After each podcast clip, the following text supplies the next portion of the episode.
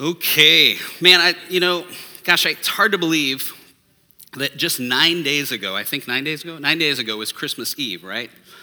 Christmas Eve, the room here was filled with chairs. We didn't have room for any tables, just packed it out with chairs. And it was wonderful and encouraging. And our staff and, and our volunteer teams worked really hard on that Christmas Eve service. It was wonderful. And, you know, we had a real focus on the light of Jesus, right? Which led us to kind of our candle lighting thing at the end, the candle lights, which again is a reminder that Jesus came as the light, then he calls us the light of the world. And that candle lighting is just a reminder, I think a powerful one, of how light just spreads one at a time. It's just one flame, but together it grows and grows. It's such a picture of the power of light. And for me, I, I really left here Christmas Eve. Um, humbled and excited like okay god I, it's such a powerful remember powerful way to remember that you are light and even our little flickering lights together can actually make a powerful difference. So that was christmas eve just feeling great wonderful. We took a few days and went on a, little trip got to do some hiking with some friends and had a great wonderful time. We are pretty much disconnected from the internet. There was literally a spot on this farm orchard what would you call it, bed and breakfast place, a chair and a sign that said, You might maybe have cell phone signal right here. no lie. So we maybe checked our email a couple times. But, um, but it was just nice to be unplugged and just kind of away. And then what did we do? We come home New Year's Eve and we just forgetfully go, Hey, you know, it's New Year's Eve and we're old, so we're not going to stay up uh, that late. Um, but, you know, let's, let's kind of look back. How was 2021? I mean, at first we were looking at pictures of the things that we did in 2021, which was really fun to do. But then we just got the terrible idea that we should watch, you know, some like YouTube, hey, the year in review, 2021, the year in review. Yeah, you can see where I'm going with this, right? It was like, oh, we're just feeling good. Heidi's owning the idea. I wasn't gonna, I wasn't gonna throw you under the bus, babe, but um, yeah. So, I mean, holy smokes! Some of the things that I was like, wow, that was this year, right? You start out with, you know, insurrection and all the division coming out of that, and all the political divides, and to watch the footage of that again was like, whoa! I, I kind of had almost forgotten a little bit of how scary or weird or different that really was. And and I look back, they look back a year ago, you know we were ending, finally, 2020 was in our rearview mirror. All this COVID stuff was going to be behind us. We're moving into 2021, right? A little bit laughable, like good riddance 2020, goodbye COVID. Not quite, right? Instead, we have vaccine and mask protests and divided families and school, school board meetings that became like battlegrounds for people. And then we have variants and spikes and all kinds of like just exhausting course, I kept watching. Like, right there should have been enough, right? Talked about racial tensions and go, oh my, we haven't improved all that much, have we? Still haven't gotten much better at seeking to learn from the life experiences of people who are quite different than us. Um, hmm, interesting. And then uh, the Weather Channel probably had a whole special on, you know, here's the weather disasters for the last year, right? Like the deep freeze in Texas, that was in 2021. People died. Um, I mean, there was insanity, right? There's heat waves and deep freezes, and there's floods, and there's droughts, and there's wildfires. Uh, Pastor Jim and his family are not far, we're not far away this week, uh, visiting their family in, in Colorado from where hundreds of homes, boom, in December, a wildfire up there, just torched. Crazy.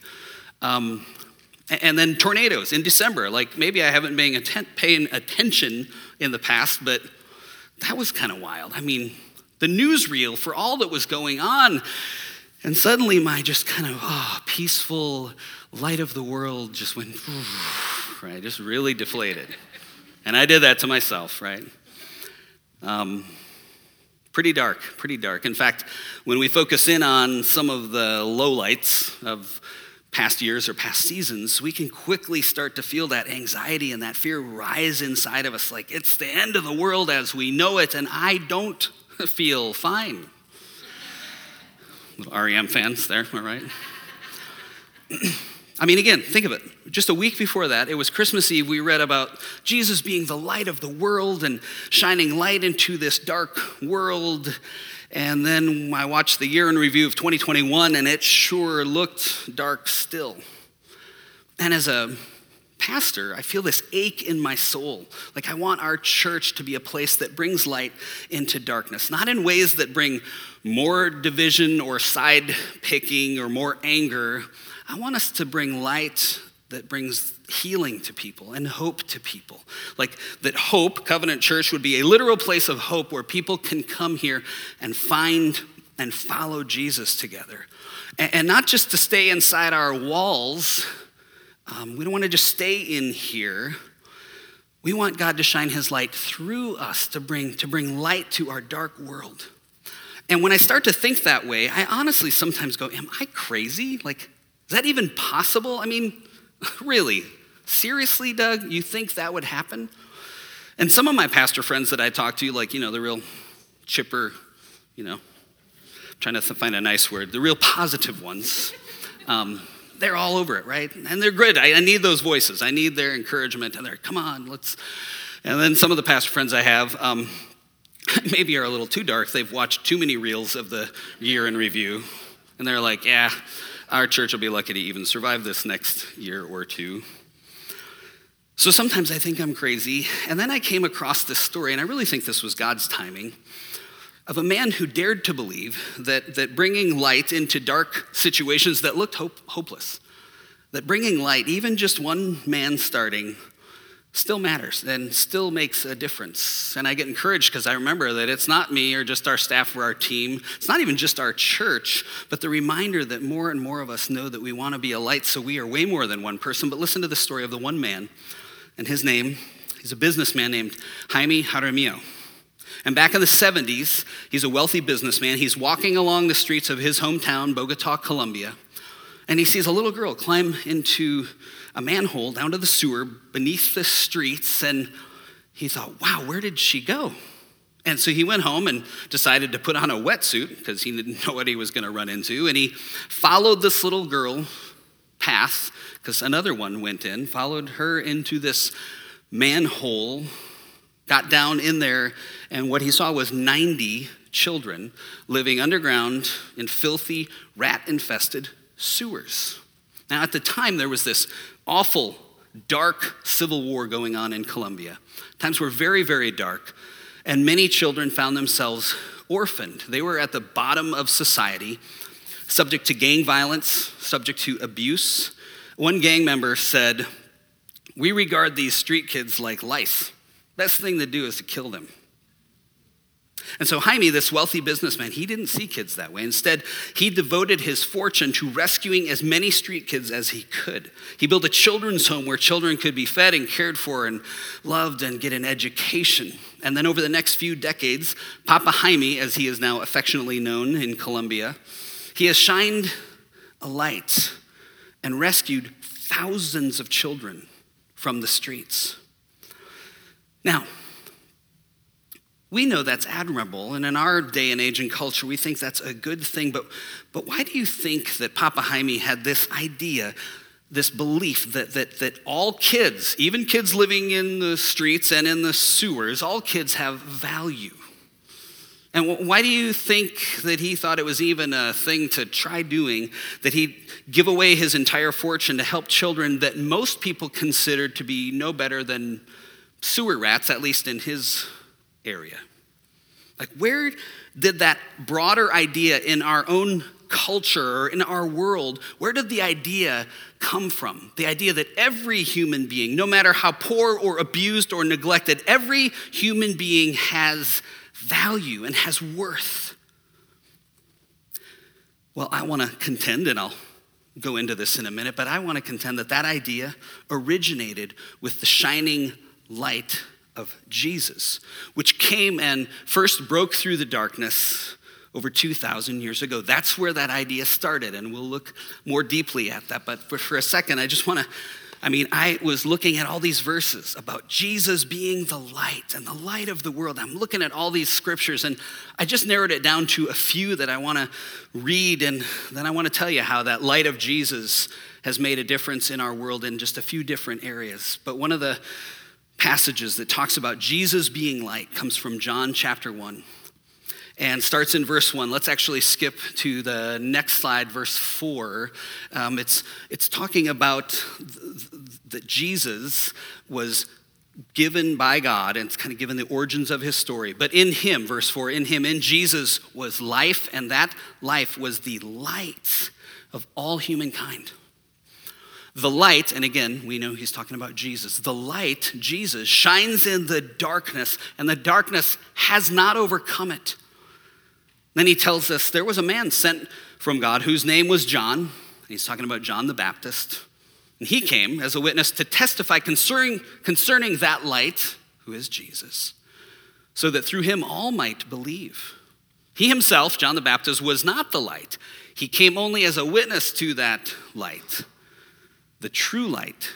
See, it's this is the true light. So Jesus that gives light to everyone was coming into our world. He is the light. There was a prophecy that we read many times during Advent and on Christmas Eve out of Isaiah chapter 9 that talks about the coming of Jesus as the Messiah. And here's what it says The people walking in darkness have seen a great light. On those living in the land of deep darkness, a light has dawned. That's what will happen when the Messiah comes, prophesies Isaiah. And then Jesus comes, he is born. And in Luke chapter 2, this old man, Simeon, is waiting in the temple and he, he sees the baby Jesus and he says that God has given a light. In Jesus, God has given a light for revelation to the Gentiles. So that's those of us who aren't Jews, you and me, probably most of us. Jesus is a light for revelation to the Gentiles and the glory of your people, Israel. That's another place. And there's so many. Just, just one more I want to look at here. Um, light. What does it mean to become a Christian? The Apostle Peter uses this light picture for that as well. One of Jesus' closest friends, he said that to become a Christian is to be called out of darkness into his wonderful light. Right? When you become a Christian, you are called out of darkness. You are called into the light, to walk in the light of Jesus. Now, there were so many more that I just knew we didn't have time to keep plowing through these. And I just encourage you to look up references to light in the New Testament this week, especially in First John. There's so many good ones. But these references to light that I kept coming across uh, as I was reading scripture, they really, they really stuck with me. And it got me thinking about why is it that Jesus as light to our world, why is that so important for us to notice in our dark world? Why do we want to notice that Jesus is actually light? That it's not just a cute little metaphorical picture that results in us making a really nice scene of, of oh, it's beautiful when we light the candles in Advent and at Christmas Eve. There's, there's so much more than just that. Now, as we notice that, that Scripture says that Jesus is light into a dark place, um, we have to think about the culture that he was born into. Does anybody um, know what empire was ruling over the nation of Israel at the time of Jesus? Anybody know? Yes, the Roman Empire was ruling over Israel at that time. Now, the Roman Empire, if you know history at all, you know it was an advancement of many, many things. Some all kinds of human progress was made during that era of civilization, but it was also a great place of severe darkness. We're going to look at some of the darkness that Jesus brought light to. And, and if you are a thinker and you really like to hear how this gets unpacked, um, there's a great YouTube video of Tom Holland, who is one of uh, England's most prominent and popular historians and, and, writers on that topic. And in this video, Tom Holland is talking with uh, uh, N.T. Wright, who some of you probably have heard of. He's one of the world's top New Testament scholars, just a brilliant guy. And the video is called Why I Changed My Mind About Christianity. And so Tom Holland said that what happened for him is that he always thought that he had these deeply held values, things that he thought were really important. He thought that those must have started way back in the ancient civilizations of Greece and Rome. He thought that, that must have been the source, right? All the advancements that were made way back then, that must be why we care about these things today. Things like the advancement of human rights or the treatment of women. Um, things like caring for the poor or the sick or elderly, he just assumed, like, oh, that must have come about because of the Roman you know, world and their great philosophers and the educators of that day, and it made an impact and it rippled out, and that's why it's real today. And lots of people, he said, assume that that must be where it came from, that all the civilian advances um, happened because of that Greco Roman world. But as this this scholar, this historian, studied Greece and Rome even more deeply, he came to see that these civilizations were actually far more, more dark. Uh, in one of his books, Tom Holland writes about uh, Julius Caesar, who, by the way, just lived a few decades before Jesus was born, so about the same time, Julius Caesar. He's revered as this great leader but the truth about Caesar is that he murdered over 1 million people who lived in ancient France alone, just that area, just in that area. A million of them gone. Um, he also enslaved another million people in slavery. And rather than being ashamed of this slaughter and enslavement, Caesar actually bragged about it as a great accomplishment that proved his great leadership, his superiority. See, the poor and the weak and people from other nations and cultures, they had absolutely no value in ancient Rome or in Greece. Rome's economy was focused entirely on slave labor. That's what it was founded on. And not only their financial economy, their sexual economy was founded on the right of every free Roman male to have relationships with anyone they wanted, any way they wanted, consent or not.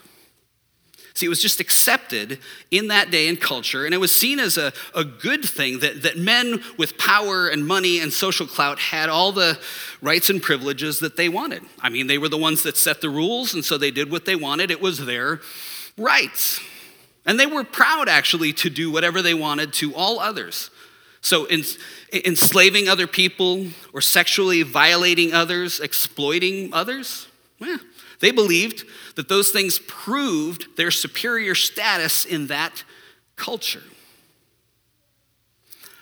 So, all that to paint a little picture that the world that Jesus was born into was unspeakably dark compared to how we think things need to be today. So, back to the historian, Tom Holland. He pondered these things and he just kind of wondered well, where did I get these values? The things that I think are important, where did they come from?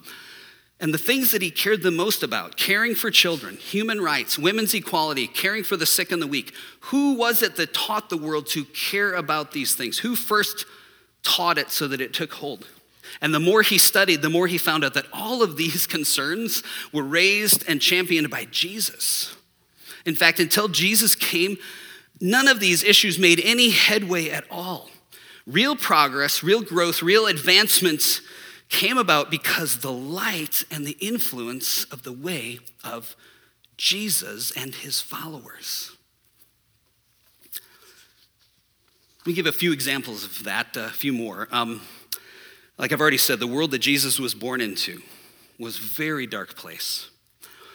Now, another example of that darkness had to do with children. So, in a Roman family, the father got to decide whether other family members lived or whether they died. So a child didn't have an absolute right to life just because they were born.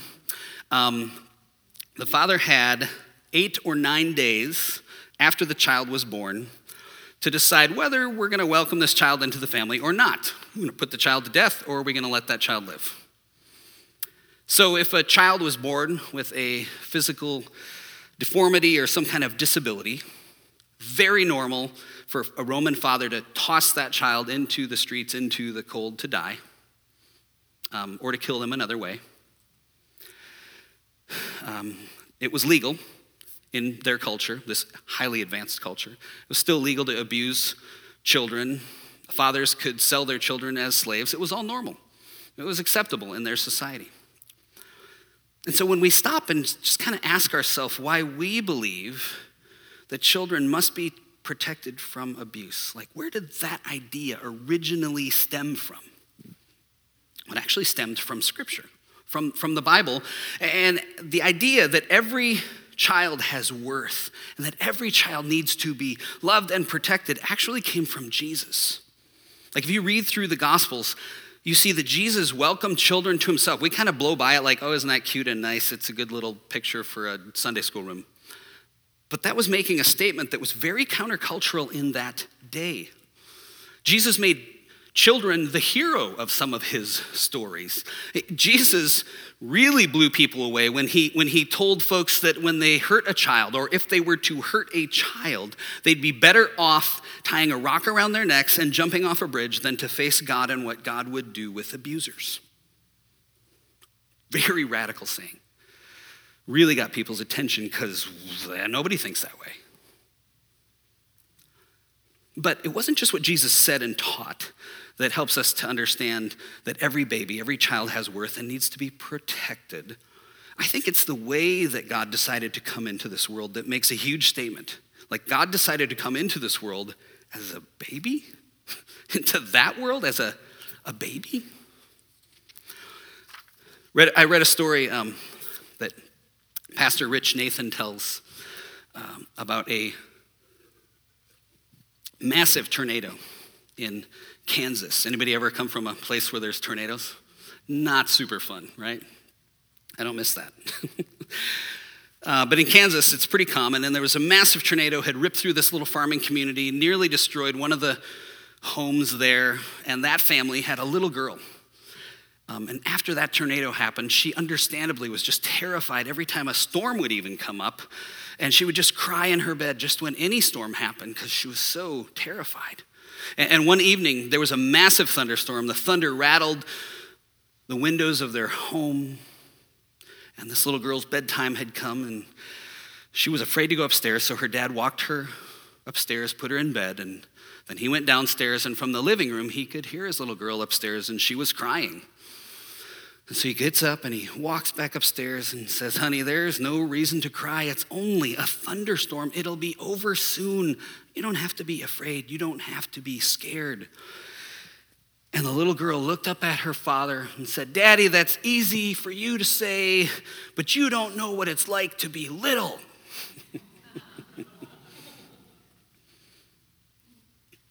and what I love about that little story is such a beautiful picture um, such a great picture that God doesn't just come to you and I and stand by us and say, hey, hey, don't be afraid. You're going to be fine. Cheer up.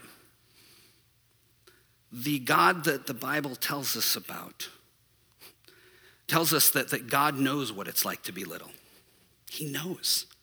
Like he came as a baby, he knows what it's like to be little. And so the God that we worship, that we pray to when we need help, that God, knows what it's like to be little. He can relate. He came into this world as a newborn baby. Rich Nathan again, he says, and it's because God became a baby that God gave every single baby, every single child, divine worth. It's a huge statement that God made through Jesus coming as a baby. Now, as a result, is that unfolded over the decades and centuries, Christians all throughout history have worked to protect children. Christians have started agencies to keep children from being abused and orphanages all over the world to make sure that children who didn't have anybody to look after them were, were cared for, were given an education, given food and clothing. And again, that's not how things worked in our world. Nobody even thought about it. And then one day God shows up as a baby and then when Jesus grew to be a man, he demonstrated God's heart for babies and children. And then, after that, and starting there, everything changed. And now the status, the value, the worth of children is much, much higher. And it all started, it all stemmed from, it originated from Jesus and the followers of Jesus who lived in the way of Jesus, shining the light of Jesus. And I just have to say, listen, I know that very often the church and Christians have gotten it wrong. And we always need to look honestly, repent of the ways that we have not looked like Jesus. And even so, I think it's also important for us to remember that, especially in the first few hundred years of the church, when nobody even thought this way until Christians came along, many of the shifts in culture happened as a result of these early followers of Jesus who shined the light of Jesus onto the dark places in our world and said, No more. No, no more of that. Children will matter. They do matter. We will value children just like Jesus did.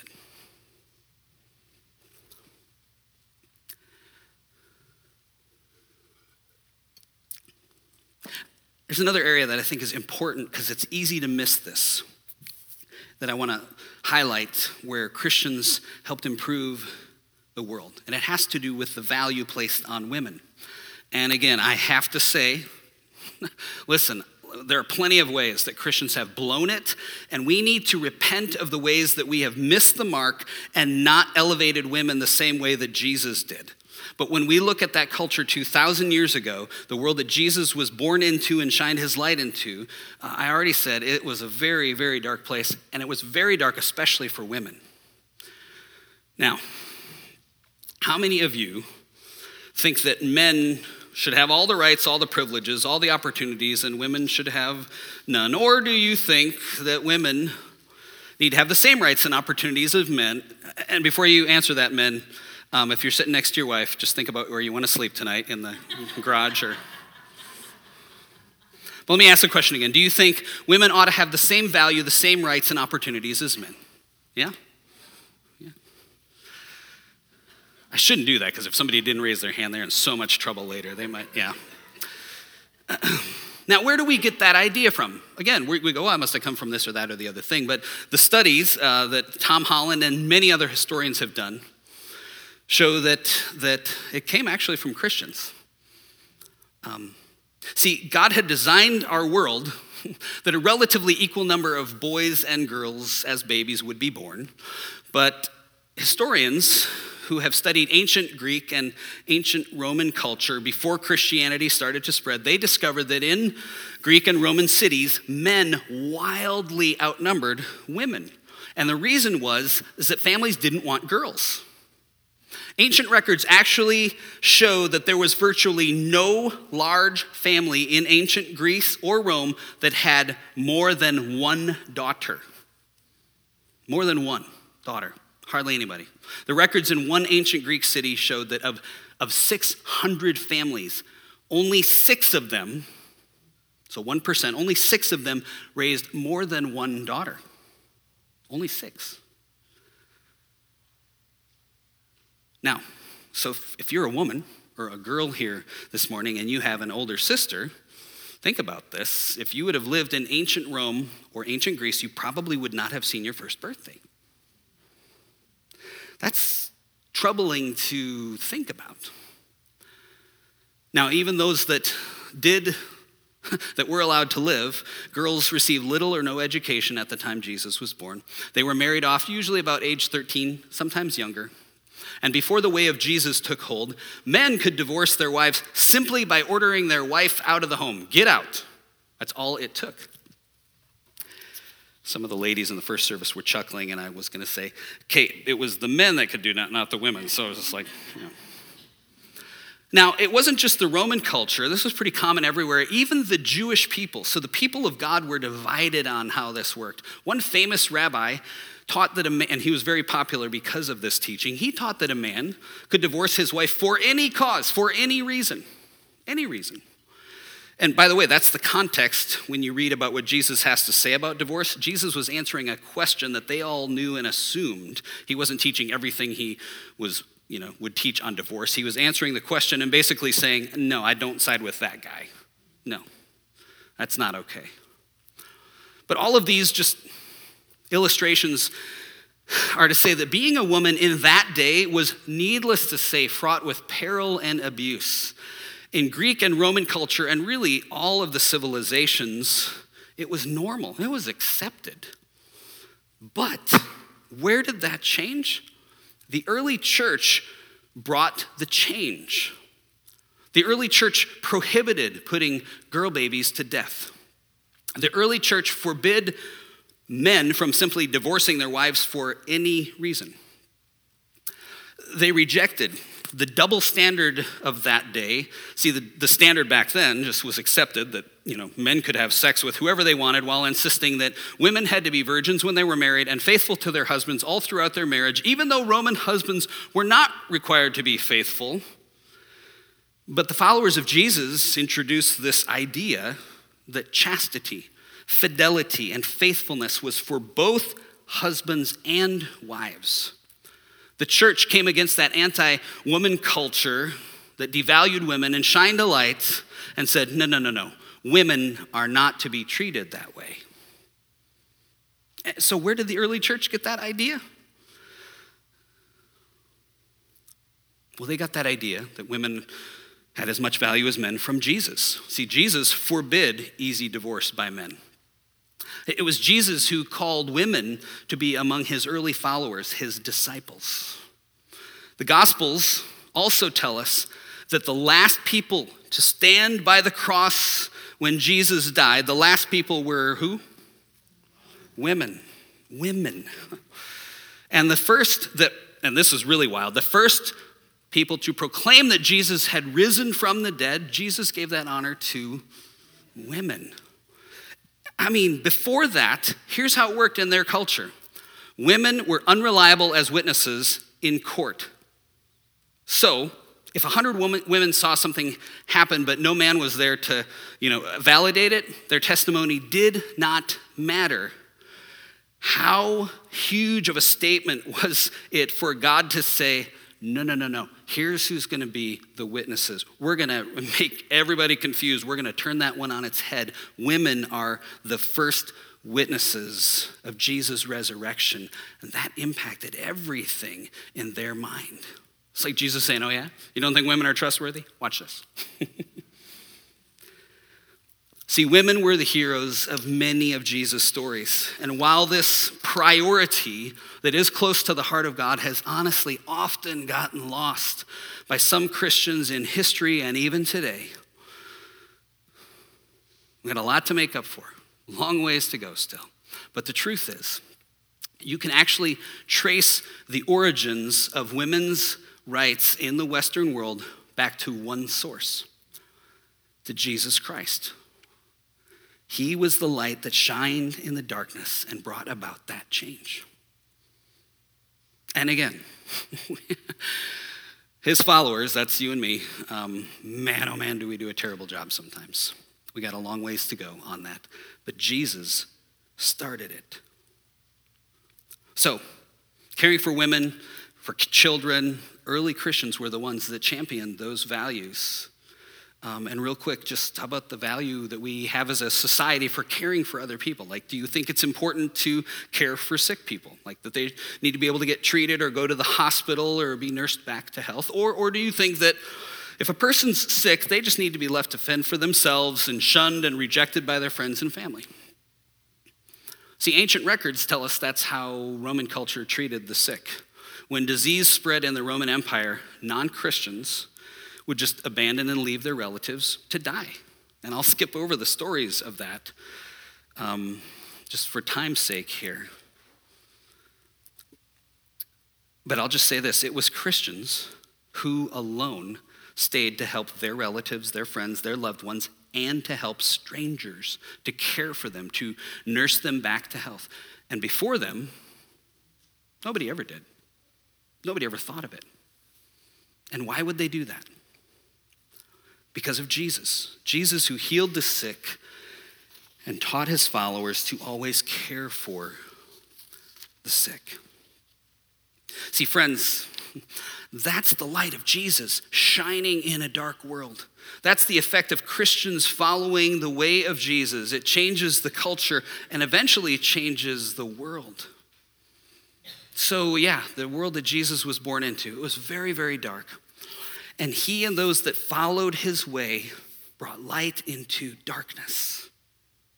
Matthew chapter 5, Jesus says this in verse 14 You are the light of the world. He's talking to his followers, he's talking to you and me. You are the light of the world. Wait a minute, Jesus. We've been seeing that you're the light in the world. And Jesus says, Uh huh, and you're my followers, and now you are the light of the world. Town built on a hill can't be hidden. Neither do people light a lamp and put it under a bowl. Instead, they put it on a stand and it gives light to everyone in the house. In the same way, let your light shine before others that they may see your good deeds and glorify your Father in heaven. You know, Jesus called us to be the light of the world because, well, we just look around our world right now, and there's still a lot of darkness today, isn't there?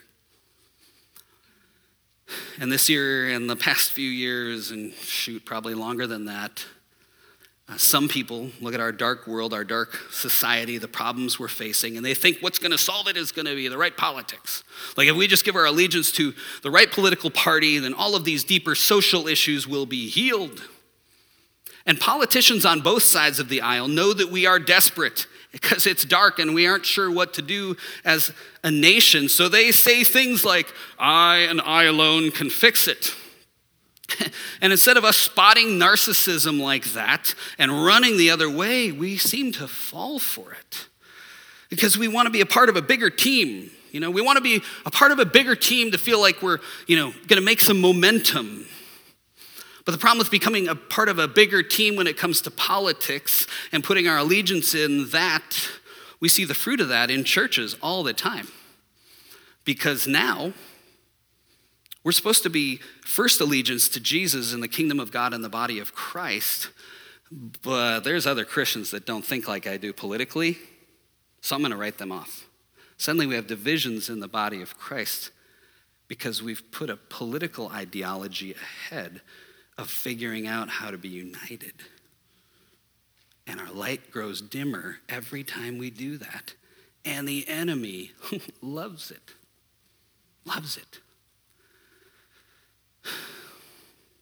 Friends, we have to understand that when our connections to each other become more fragile because of opinion differences, and we start shouting at each other and rail against other people, that we're just living out of fear. And it won't work to, I'm going to be less frightened because I'm going to join my life to this political cause. That's not going to cause you to be less fearful, maybe more angry. And I'm not saying that there aren't important things in politics, but, but, but hear me. The cure for what is ailing America is not going to be found in politics. You know, light is not going to come into our country through the Republican Party, and it's not going to come through the Democratic Party or any other party for that matter. Light is going to come as you and I make the continual decision to follow Jesus, who is the light of the world. And so when you look at the world around us, it's easy to start feeling overwhelmed. But you know who's never overwhelmed by the mess that we've made of our world? Jesus. He's never overwhelmed by the darkness, not ever. And he has a plan. His plan is that we, you and I, are now the light of this world. We follow the way of Jesus. We bring light to the darkness. And so I just want to give us kind of a practical application. Because, you know, we could be like, hey, that sounds great. Okay, Jesus is the light of the world. Okay, awesome. Very cool. Candle lights, all the good. Yeah, warm fuzzies. But, you know, look back at Matthew 5. First line You, who's the light of the world? You are the light of the world. And the last phrase let your light shine before others, that they may see your strong political opinions. No. Um, They may see your correct facts and data. They may see your judgments about what is right and what is wrong and what we think the Bible says, and you're wrong and we're right. No? Maybe? No? Yeah, no. They will see your what? Good deeds and glorify your Father in heaven, which means they go, wow, they got something. That must be Jesus somehow. Wow. That light they're shining, wow. Wonder if that has something to do with the God that they worship. So, to do your good deeds, very practical. Like any one of you could come up with ways to apply this truth that Jesus brought light to our dark world. He calls you and I to now be the light of the world. As we follow him, we get to light up the darkness around us. And so there are some good deeds. Not to earn salvation, that's not even a thing. Like, that's what grace is. You are already accepted. You belong to Him. Your good deeds are not to prove yourself and earn anything. Your good deeds are just to put on display what's already true about who God says you are, the light of the world. And Heidi and I were thinking about this like, okay, what are some practical just suggestions we can put in front of people? Here's just a few ideas. Um, first one, uh, one idea just learn the names of each neighbor whose property borders or touches yours. Just learn their names and then pray for them. We don't know the names, we had to realize, we, oh, we don't know everybody's name. That even just those right around us, we don't know all their names. Sometimes we pray for their dog to shut up, but you know. but that's just a simple, practical one. And if your dog's the one barking, yeah, shut your no. Okay, so um, another idea, just just simple. Speak a kind word to someone who's lonely. Just a kind word. Doesn't have to be long or drawn out, just be kind. Um, here's another one affirm workers in stores or at the drive through, which, again, don't be condescending, but, you know, just, be, just affirm what they're doing. Like, you know, um, man, I know a lot of places are having a hard time hiring good people. Thank you for what you're doing. I appreciate you. It makes a difference. Um, before we hit the next one, I got one that somebody gave me between you get to be the benefactors of First Service. Um, uh, a guy that's uh, got his PhD in psychology, we chatted between services, and this is such an easy one. But just ask people, like, hey, how are you? And then listen. Like, don't ask, don't ask people, hey, how you doing as you're rushing out the door. Um, when you know you have time to make time, how are you? No, really, how are you? And, and, and let them be seen. Let them be seen. Who does that? And then here's the deep dive. here's the deep dive. And this one you get to go see Heidi for. Um, get involved in resettling Afghan refugee families here in the East Valley. Heidi's putting some pieces of that together that we'll be announcing soon, just for whoever wants to get involved in that. But that would be a really powerful way to bring light to a very dark situation. But that's who we are people of God, the light of this world. And can you imagine what happens even when just our little church family begins to take more and more seriously like how do we even better love our, our neighbors and our and our coworkers and our families? Like we see the darkness around us and instead of getting discouraged like I'm prone to doing, we go, wait, wait, wait, wait, wait. That's dark. But Jesus believes that through you and me, we can bring light to that darkness. Like, we don't ignore the darkness. The darkness is real, make no mistake, but it's just amazing to me that, that number one, Jesus is not afraid. It doesn't faze him, the darkness doesn't faze him.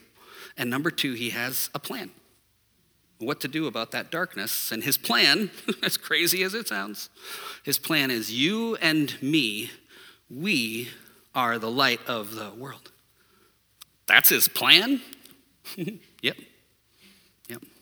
You and me, followers of Jesus, we get to be the light of this world. Worship team, will you come? And I'm going to transition us to the communion time, so feel free to grab your cups and juice and make that lovely sound of cracking open the. It's very sacred, yeah. Um, you know, one of the things that was just, I was trying to think, like, God, how does this tie together, right? And it wasn't too hard, actually. Because, um, you know, as followers of Jesus, communion is such a reminder of how we shine our light. You know, you know, we can go into the light and power over people and just yell louder and sign petitions and you know, whatever, right? You're wrong, and I'm going to quote scripture at you. We, that is not the way of Jesus. Right? That's the power of the kingdom of this world, which is power over dominating, yelling louder, signing petitions. That's the power of the sword. Power of the kingdom of God comes not power over, it comes as power under. It's not about a sword and winning, it's about the cross and sacrificing. It's not about sheer power, it's about love. And this is what the cross is it's this picture of Jesus willingly laid down his life to show us how it is that we shine our light to the world around us. He didn't have to do it that way. But apparently, if he didn't do it that way, they were never going to get it. and so, just as he willingly laid down his life, we are called to lay down our lives, our preferences, our power as a way of letting our light shine into this dark and broken world. Jesus knows our temptation, or my temptation even, just to try to get big and loud and argue and fight and dominate when we feel threatened.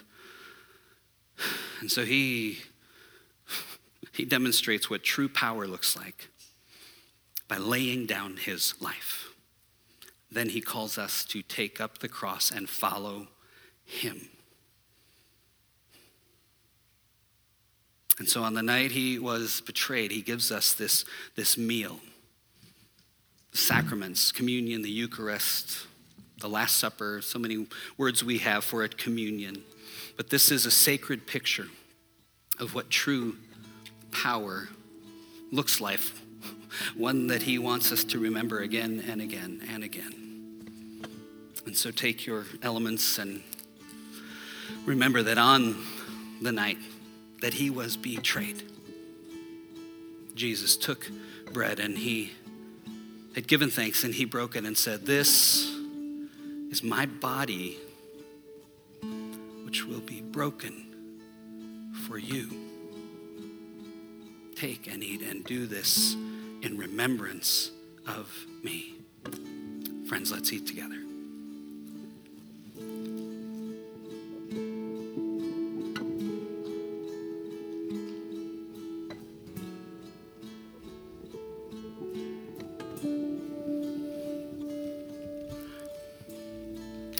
And then after supper, scripture records that he took the cup, and it would have been a common cup. And I picture him holding it up, and says, when he had blessed it, just picture him looking at his disciples who have no idea what's going on. They still expect he's going to be the king who's going to win by force of power and might, not by giving up his life.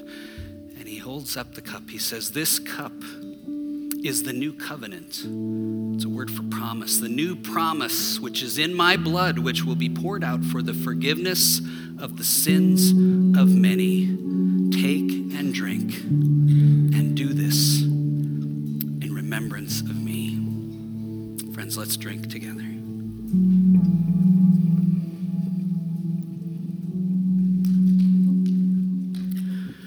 Friends, the light of Jesus shines brightly at the cross. He is truly our only hope. He's all we need, and He's truly all that we really can count on. He is all that we have.